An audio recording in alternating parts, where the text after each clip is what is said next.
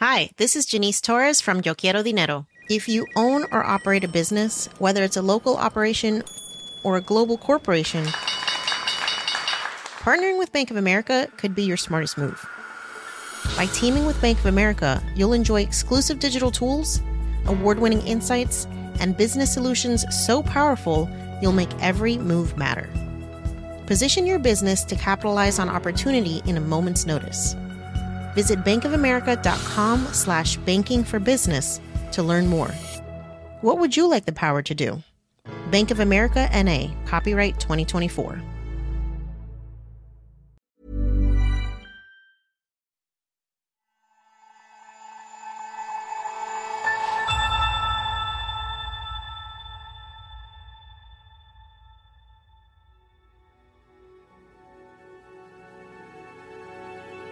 On September the 15th, at around 1am Universal Time, crypto fans from all over the world will be watching and waiting for a monumental shift in the technology behind Ethereum, one of the world's biggest blockchains. The event has been named the Merge, and if all goes to plan, it could have an outsized impact on the cryptoverse and even the wider world beyond.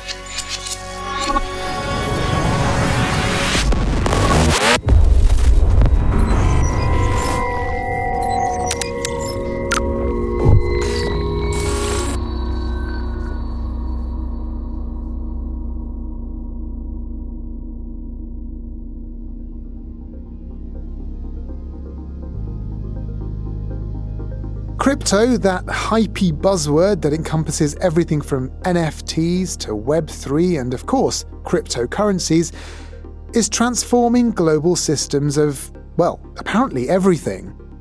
Whether you're trading Bitcoin or accessing a Web3 social media site, the basic idea behind crypto and blockchains is decentralization. That means no government institutions or big companies deciding who owns what and which rules everyone needs to follow. Instead, blockchains use a type of database that's distributed over computers all over the world. No single person owns or controls it. All changes to that database are visible to everyone else. Blockchains promise lots of things, but one thing they've been criticized for a lot is that because they run intensive calculations on thousands of machines, they often use huge amounts of energy. The merge could slash the amount of energy that Ethereum uses by more than 99%. That's good news for the environment. But what does this radical change mean for the rest of crypto? Hello, and welcome to Babbage from The Economist, our weekly podcast on science and technology. I'm Alok Jha, The Economist science correspondent. Today, we'll be exploring the potential implications of the merge, from reducing energy use to improving security and scalability of the blockchain. Will Ethereum's shift catalyze change in other crypto systems?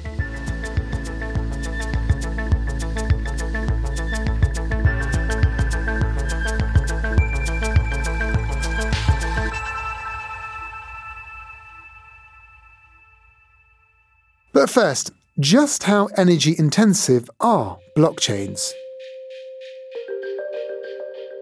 Until recently, the industry around mining Bitcoin, the world's most popular cryptocurrency, was mainly based in China.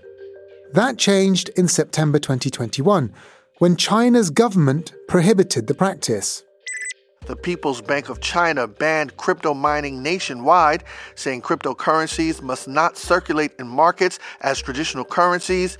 The PBOC also barred financial institutions, payment companies, and internet firms from facilitating cryptocurrency trading.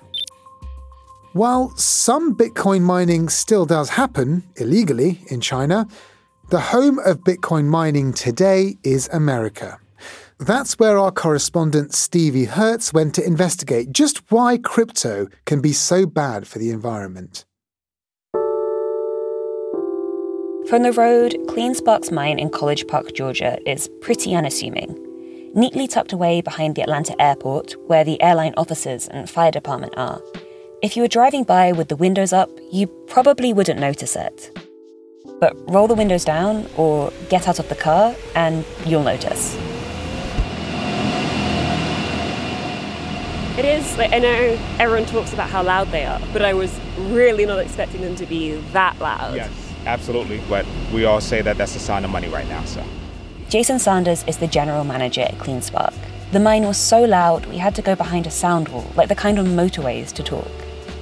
In jeans and a company polo, he isn't about to get down mining in a pit. CleanSpark mines Bitcoin, and this is its biggest mine. Uh, so I think right now we account for maybe 1% of the global hash rate. So it seems a lot to us, but you know, in the world grand scheme of things, we're a little fish in the pond. The hash rate is how much computational power is being devoted to Bitcoin mining. It all happens in a series of shipping containers. Jason unlocks one, and there are about 400 computers stacked inside like bricks. Oh, wow. Oh, cool. On the site, they've got 48 of these containers, 18,000 computers in total, all competing to solve a puzzle. Essentially, they're solving a calculation, and once they solve that equation, they're rewarded with a Bitcoin. In an old school, typical town bank, there might be one big book that keeps track of who owns what and how much money they have. With Bitcoin, that's decentralized. Everyone has a database. Bitcoin isn't the only one of these blockchains, as they're called. There are more than 10,000 other cryptocurrency systems that run on blockchain. Once data, a block, is added, it can't be removed. It's forever part of the chain, helping to maintain its security. And for Bitcoin, so everyone can agree on that data, a consensus mechanism called proof of work is used. So a big part with uh, Bitcoin is the blockchain. So there's a proof of work concept. So essentially, when they solve this algorithm, the reward is they get Bitcoin. However, they also get to write uh, the latest part of the blockchain. Every 10 minutes or so, a new block has to be added to the chain, containing generally between 1,000 and 2,000 transactions of people spending their Bitcoin or trading for more. The only way to add a block to the chain is for computers to solve the puzzle, called SHA 256, pretty much through trial and error or brute force. The first computer to find a solution alerts all the others, proving they've done the work. And if all the other miners agree, the block gets added and the winning computer gets a reward. That's currently 6.25 freshly minted Bitcoin. So there's 18,000 computers here. How often do they hit gold? How often do they solve the algorithm? Um, we probably do about 10 a day. We don't necessarily ring a bell or anything like that. That would be pretty cool, probably. In the early days of Bitcoin, this mining, this problem solving could be done by a computer in a garage somewhere. But these days, the competition is way too fierce for that. They're not uh, the general computers anymore, so they're ASICs, so they're specialized just for this one activity. So pretty much all they do is solve that SHA-256 algorithm, and that's all that they do. So we can't use it to surf the web or check emails or anything. They only perform that one function now. Because all these computers do, all day long, is work at full capacity, they get hot. Hence the fans causing all that noise. The day I visited, Georgia was in a heat wave, so it got close to 38 Celsius or 100 Fahrenheit that day. Even with the fans going full blast, you can feel the heat for the computers hit your face. It feels like it's, you know, a good like 20 degrees cooler just yes. being 10 meters away. Absolutely. Definitely behind there with the fans running, it just pretty much is forcing all the hot air out into those different lanes, so you definitely feel the difference in heat. And all of that, the fans, but mostly the computers themselves, use a lot of electricity. I know uh, I've seen our power bill and it is quite high. I have seen a little bit of sticker shock looking at it, um, so it does take quite a lot of energy. Almost 300,000 gigajoules of power in the last quarter. That's equivalent to nearly 30,000 American homes. Because proof of work is so energy intensive, globally, Bitcoin uses about the same amount of energy as the Philippines or Belgium. The challenge now is working out how to keep crypto and blockchains, but to do it with less energy.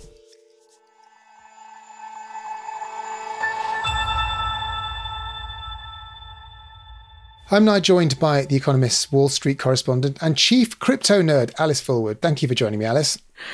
Thank you for having me, Alok. I don't know if Chief Crypto Nerd is my official title, but uh, maybe I should adopt it. After this, it will be. Um, Alice, we've just heard from Stevie, who's been exploring a Bitcoin farm.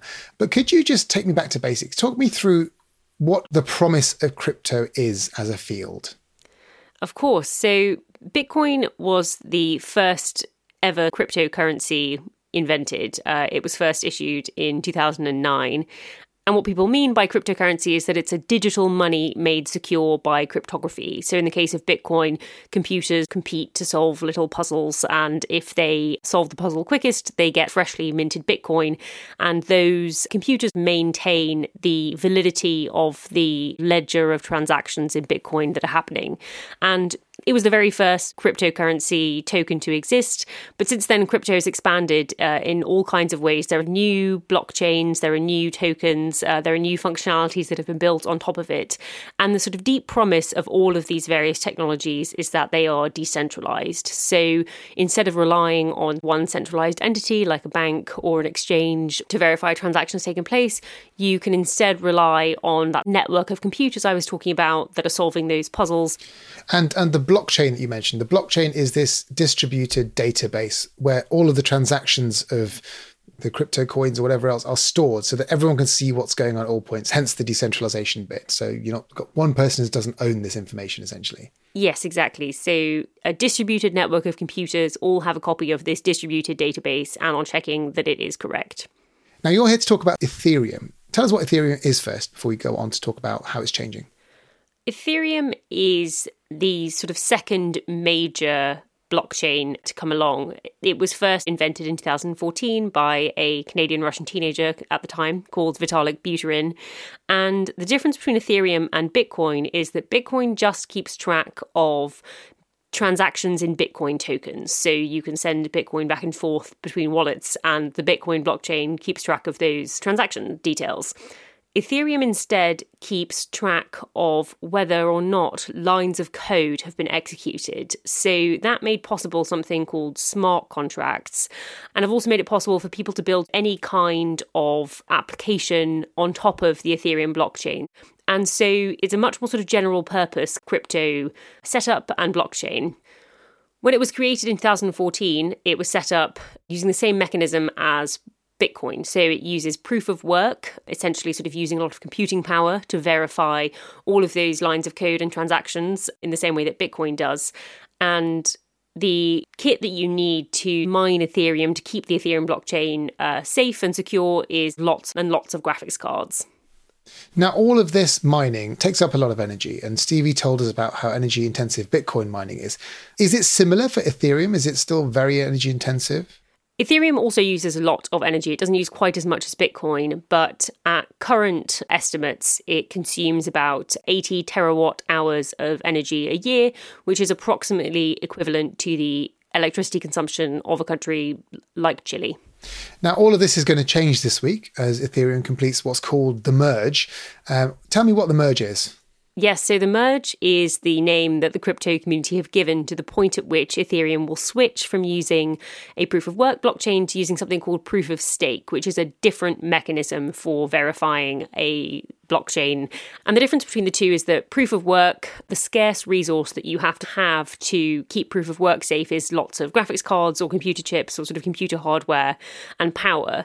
Proof of stake, you have to have a lot of tokens and you essentially pledge your tokens to say that you'll verify transactions honestly. And if you if you don't do that, then the tokens that you pledge can be taken away from you. So that's how proof of stake will keep Ethereum secure instead of proof of work.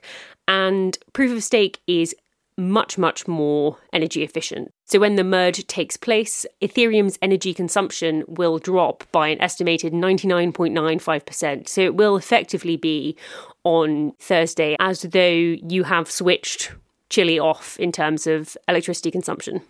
Now, that's the level of energy efficiency I can sort of uh, get behind. I mean, that's really interesting that there's actually a solution to this uh, crypto energy issue that uh, I think a lot of people get worried about.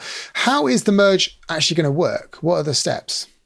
Yeah, it's a really fascinating process, actually, because as we've discussed, you know, blockchains and blockchain systems are decentralized. And so for the merge to actually take place, you needed to get all of the various groups that are interested in Ethereum to kind of agree to it. So that's the developers who write the software, it's the computers that run that software to keep the blockchain updated, it's the people who have built all those apps, uh, the DeFi apps, NFTs, etc. All of those people had to weigh in on, on whether or not they want to switch to proof of stake. And so the literal process that will happen now that that's all been agreed is that the developers have written a new software package. It has been distributed to all uh, and sundry of the computers, and they are in the process of upgrading their software to be merge ready. And about three quarters of the computers have done that already. And the developers also agreed a specific total difficulty. The difficulty is like the total amount of computing power that's ever been used to verify Ethereum. And that total amount of difficulty should be hit on Thursday. And when that happens, that new software package will be the one that everyone is using. That specific point is when that transition happens. And so that's literally how the merge will work. Now, Alice, you've been reporting for The Economist this week on what the merge um, is and, and, and what it entails. How are you going to judge its success? Yes, so there are some very short term metrics we can use. One is how much chaos there is in terms of uh, whether everyone has configured everything correctly and, and whether any of the apps break. And then in the long term, it should set the transition for Ethereum to become a sort of much more powerful and useful technology. And to talk about both of those things, both the sort of short term technical things that could go awry and the long term promise, I spoke to Ben Edgington. He is the lead project manager at a blockchain software firm called ConsenSys.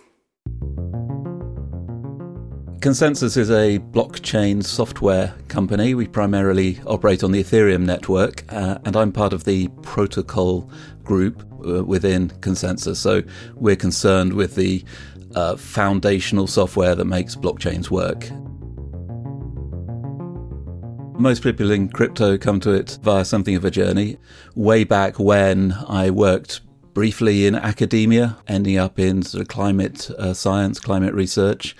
Decided that uh, science wasn't for me and moved to a huge Japanese multinational to work on supercomputers. And as part of that, came across blockchain technology. I very quickly became beguiled by the combination of um, distributed systems, cryptography, game theory, all the things that are in the mix, and fascinated by this idea of having a permissionless, global, unstoppable network uh, upon which we can transact, basically taking the, the internet to, to the next level. An internet of value, not just an, an internet of data or information. And obviously, the, the original blockchain and cryptocurrency technologies, Bitcoin and Ethereum, were based on proof of work. And my understanding is that you felt that had some sort of major flaw and that potentially proof of stake might be a sort of better technology. What made you think that? Yeah, so my environmental antennae, having worked in sort of climate science, are, uh, I, I guess, somewhat keen. And I read about Bitcoin, I read about proof of work, and it has a certain elegance, but I was very uncomfortable about this this pointless burning of, of, power. I mean, it is literally useless work. Then I read about Ethereum's plan to move to something uh, called virtual mining, um, also known as proof of stake.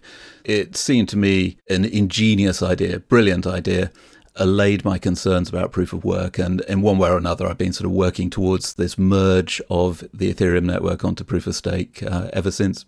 Yes. Yeah, so could you talk about when that moment of merge happens? What will you be paying attention to? There are a number of metrics that will tell us if it's uh, going well or if it's going poorly. First thing to bear in mind is that it may suffer some degradation in performance. So, for example, we will be looking at whether blocks continue to be produced after the merge and if those blocks are full of transactions. And it may be that some are missing. Let's say 10% are missing. 10% degradation in performance is not catastrophic by any means, and it, it will be temporary. We'll be able to fix it quickly. The other thing we'll be looking for is something called finality. This is a new concept that comes with proof of stake. Blockchains are supposed to be unable to rewrite their history. This is kind of the point of them. They have one history and it's extremely costly to rewrite it. That's what this whole proof of work or proof of stake thing is about. Under proof of work, you have no finality. The history can be rewritten at any time. It might be expensive, but it can be done. Under proof of stake, we have this finality concept where we agree as a network about 15 minutes behind the, the head of the chain that we will confer finality on blocks, on transactions that are on the network, which means the whole network agrees they will never be reverted. So we're looking for finality of the merge about 15 minutes uh, after the event happens. It might be delayed by a few minutes or half an hour or so. That's not catastrophic. Um, but delay by a few days would indicate a big issue. So those are the main things we'll, we'll, be looking at. Participation rate is a third one, which is how many validators. So under proof of stake, we have uh, individual participants, they're validators. We have over 400,000 of them participating in this proof of stake chain. And we'll be checking what proportion of them are turning up and doing their duty of voting on the state of the chain. Normally it runs at about 99.5%, and we'll be looking to maintain you know, levels close to that. There is one other question I want to put to you, which is essentially a question of whether or not it would ever have been or, or ever would be possible to have an energy efficient version of proof of work. Is that possible, or was switching consensus mechanism the only way, or, or by far the most effective way? I think energy efficient proof of work is difficult. So, sort of by definition, proof of work must be useless work. It just has to be pure cost to the attacker. Otherwise, the cost of the, the attack goes down and the network becomes less secure. So, basically, proof of work is doomed from that point of view. I think the future lies in, in proof of stake. Now that these networks, these blockchains have value, in intrinsic value, you know, Ether, Bitcoin, they're worth something. You can use that value to secure the chain. If you think there's sort of no future for proof of work and the environmental concerns are too great, do you think that it should be banned? If people decide that they don't want to use networks that are running on proof of work, then those networks will reduce in value and eventually mining will become unfeasible and the remaining networks will prosper. I wouldn't ban it myself, but uh, I think it will die out naturally.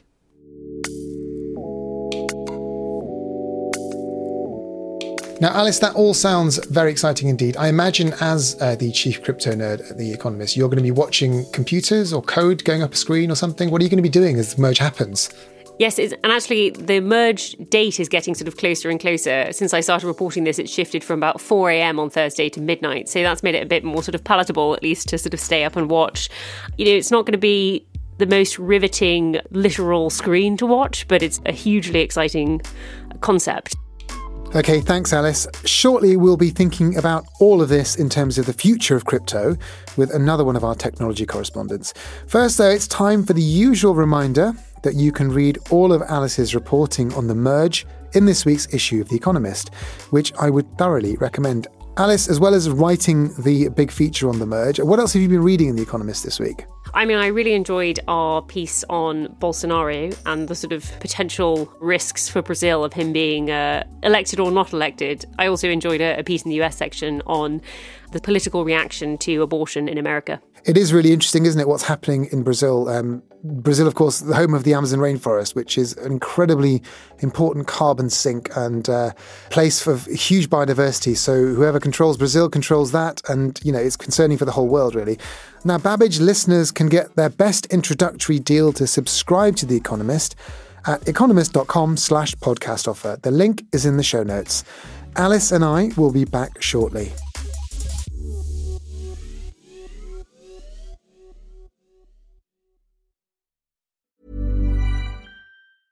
Hi, this is Janice Torres from Yo Quiero Dinero. From a local business to a global corporation, partnering with Bank of America gives your operation access to exclusive digital tools, award winning insights, and business solutions so powerful you'll make every move matter. Visit bankofamerica.com slash banking for business to learn more. What would you like the power to do? Bank of America NA, copyright 2024.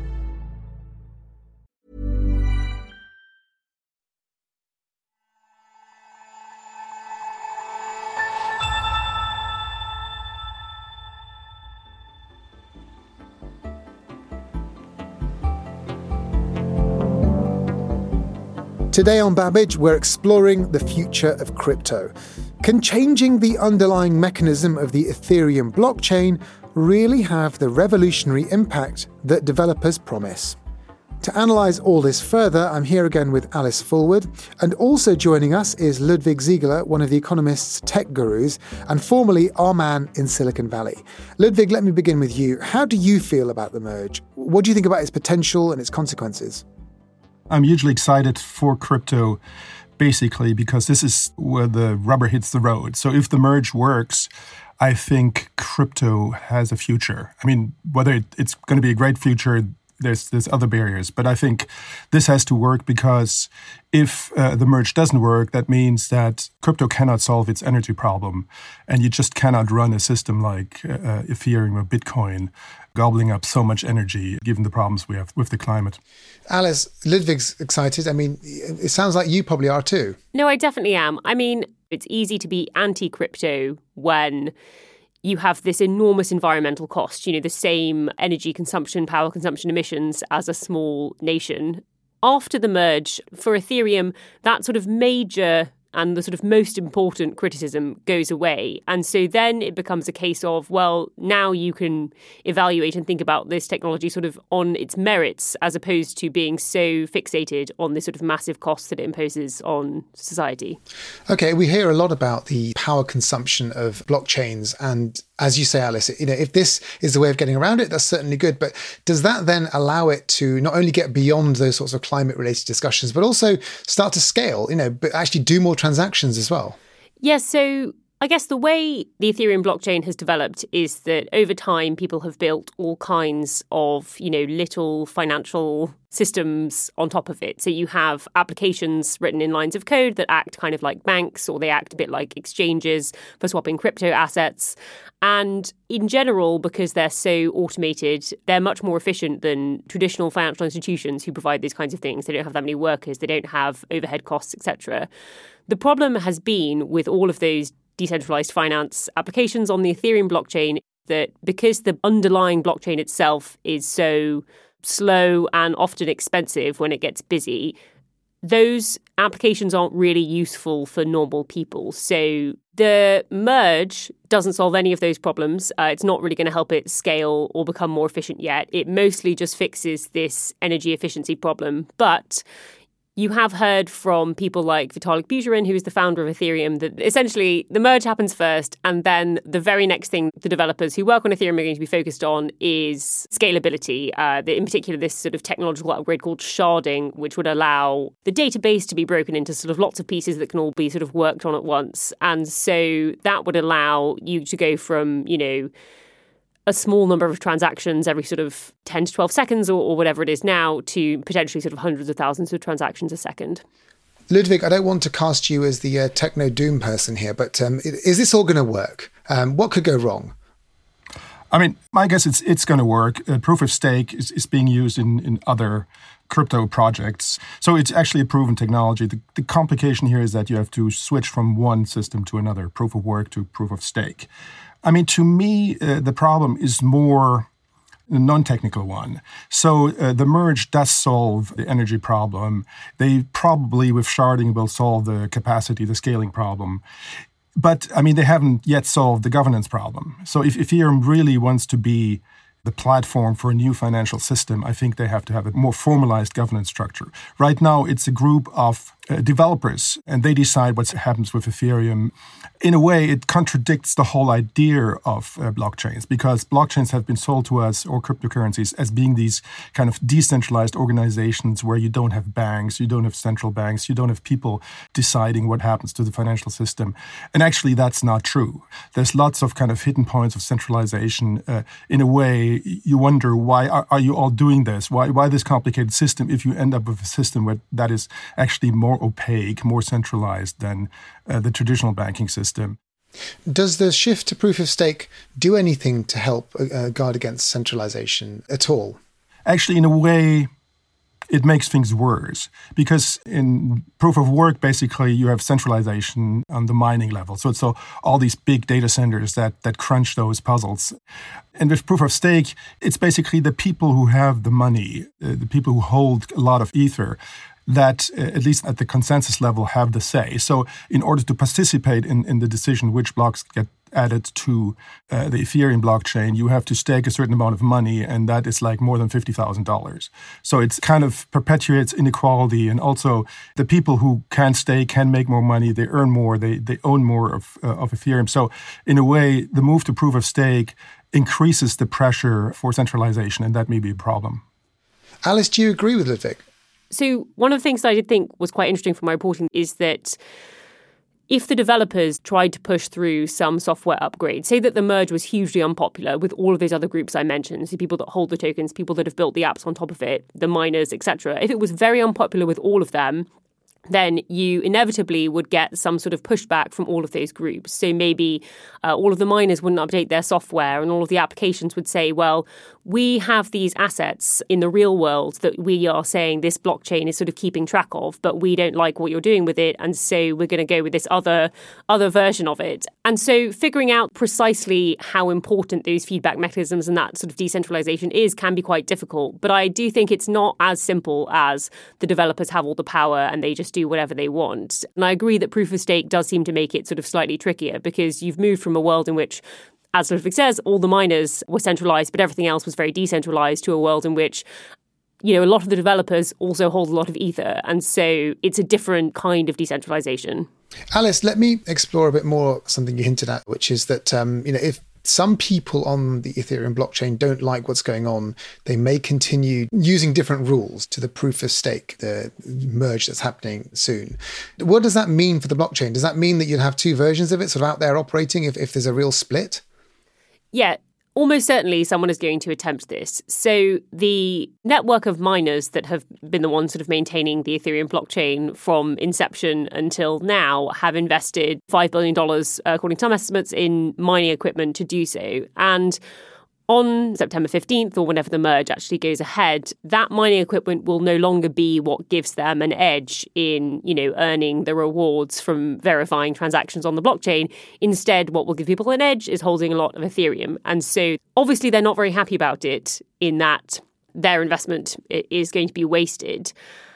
And so that raises the prospect of what's called a fork, which is where the nodes or computers that are sort of maintaining the blockchain don't update their software deliberately to try and keep running a parallel version of the blockchain that still uses the old consensus mechanism or the sort of old proof of work way of doing things.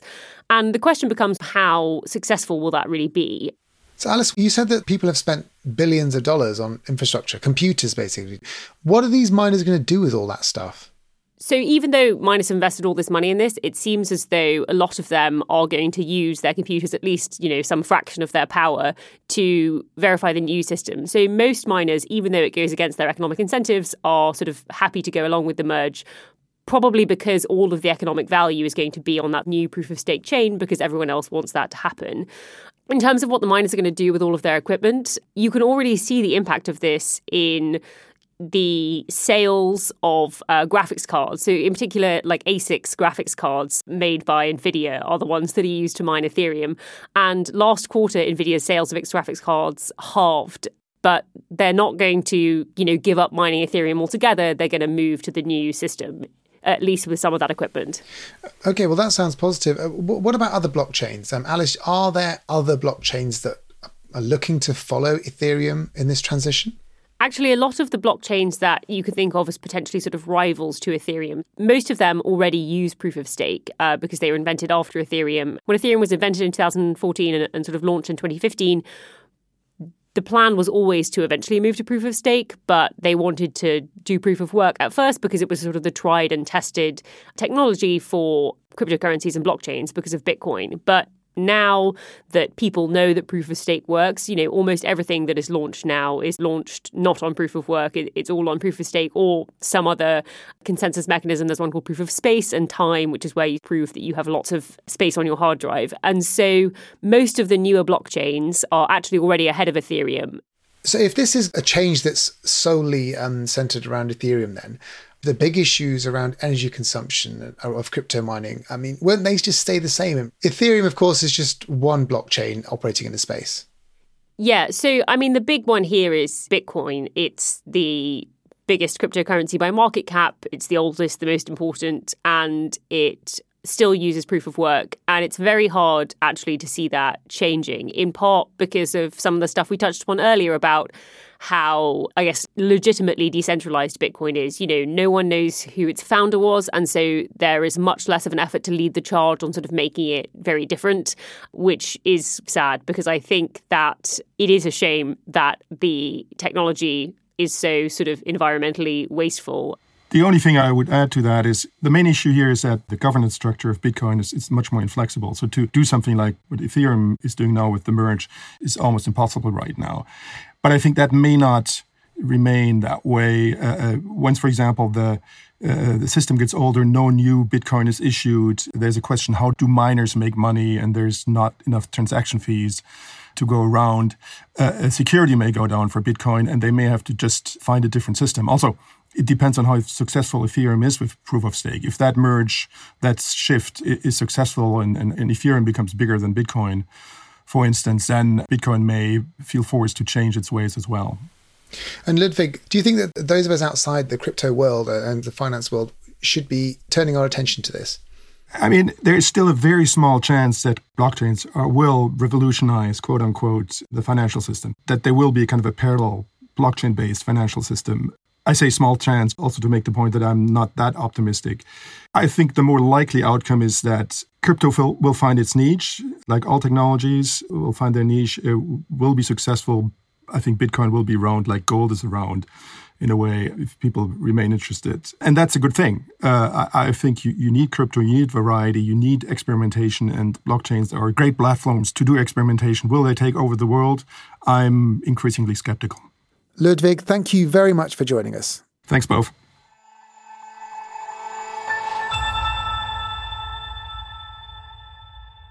Now, Alice, do stay with me. I wanted to bring back Stevie Hertz, who we heard from earlier in the show, to talk more broadly about the issue of crypto and climate change. Thanks for joining us, Stevie. Thanks for having me. Now, how are people trying to make proof of work cleaner, greener, and better for the environment? So, CleanSpark, who owns the mine that I visited, is an example of this. They say that they're not just in the Bitcoin business to mine Bitcoin and make money, but also to help the transition to carbon free energy. And I spoke to their co founder, Matt Schultz, about this. You know, you hear a lot about other companies that are using coal to mine Bitcoin for no other benefit other than mining Bitcoin. And, and we believe that that digital currency mining isn't just about the commodity of Bitcoin. It's not just about the scarcity of the digital asset, but what it's really about is a tool to change the way that we see and believe energy works. And so they say that they use pretty much exclusively carbon-free energy. A hydroelectric dam for the mine they work with in New York, and in College Park, Georgia, where I was, mostly nuclear energy. And they say that they are very clear to the power companies that they work with. They only want clean energy which is kind of great on the surface, right? Like, whatever you think of Bitcoin mining and proof of work, at least like those 18,000 computers that I saw, they aren't directly contributing to carbon dioxide being released into the atmosphere. Okay, but you, you don't sound very convinced.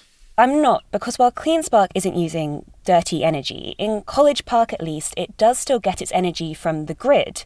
That's why it's based there, because the local utility is almost entirely nuclear. But the rest of the grid in Georgia is by no means carbon neutral. Of Georgia's net electricity generation, about 26% is nuclear, 12% is renewable, but the rest is pretty dirty. And so I put this question to Schultz whether they are just shuffling the dirty, carbon intensive energy onto someone else's plate. And he said it's because they're clear that they'll only use carbon free power, it creates an incentive for the energy companies two fifths of Georgia's power comes from a carbon free source, 60% doesn't. And fundamentally, don't your mines stop that renewable energy being used for powering people's homes and helping cut down on that other 60%? Isn't it just shuffling the non renewable energy over to someone else? The requirement for reinvestment in renewables has to come from somewhere. And if the status quo remains the same, there's no incentive for Southern Company or Georgia Power to make an investment in renewables because they're currently able to serve the load. you build a larger load like a data mining center, like a, a, data center or a digital currency mining center.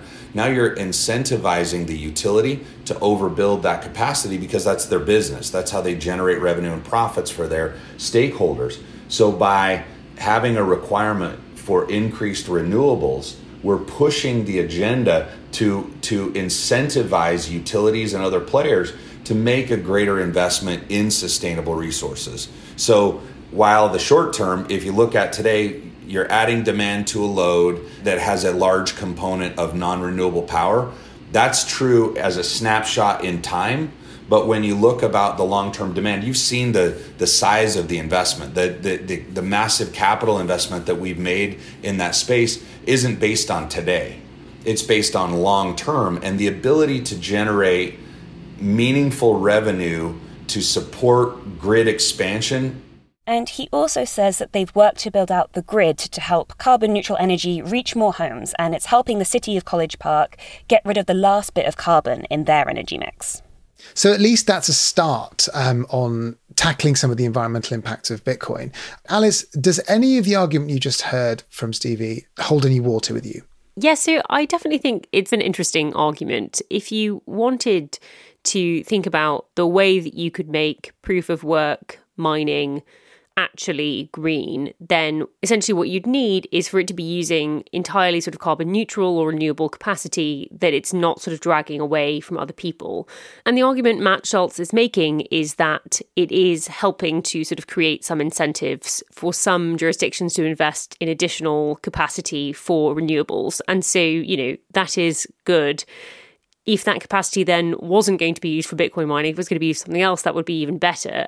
And also, you know, not everyone is as green as CleanSpark. Most Bitcoin miners, you know, don't make these efforts. And so you might think that their sort of initiative is is sensible, but that shouldn't necessarily convince you that proof of work can be sustainable at scale. So, Alice, we heard from you and Ludwig earlier that Bitcoin is going to continue to use a proof of work consensus mechanism, and therefore it will be still be very energy intensive. Um, so, what does this mean for the future of, of that cryptocurrency?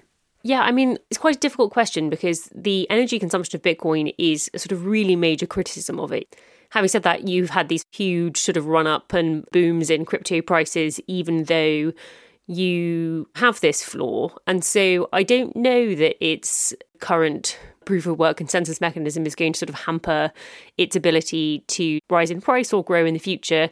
And I think the likeliest outcome is probably that Bitcoin as a technology, as a cryptocurrency, stays as it is. And if it rises in price a lot, it will also consume ever increasing amounts of energy.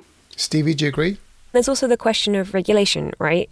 Last week, the White House released a report on all of this, the environmental implications of crypto.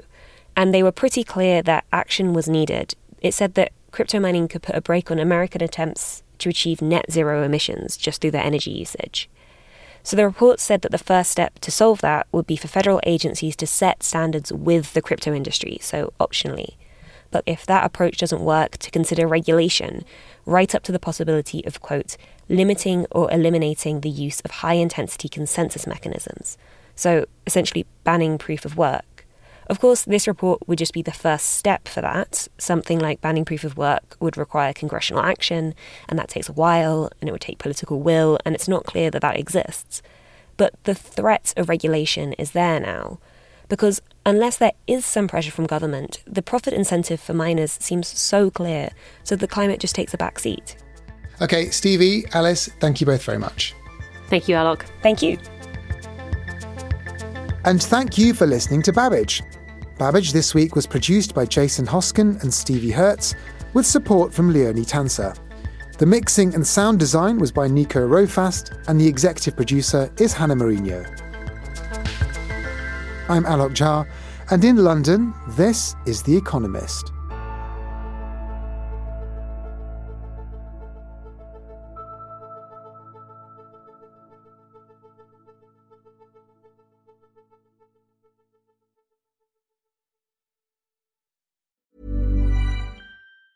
Hi, this is Matt and Sean from Two Black Guys with Good Credit. From a local business to a global corporation, Partnering with Bank of America gives your operation access to exclusive digital tools, award winning insights, and business solutions so powerful you'll make every move matter. Visit bankofamerica.com slash banking for business to learn more. What would you like the power to do? Bank of America, NA, copyright 2024.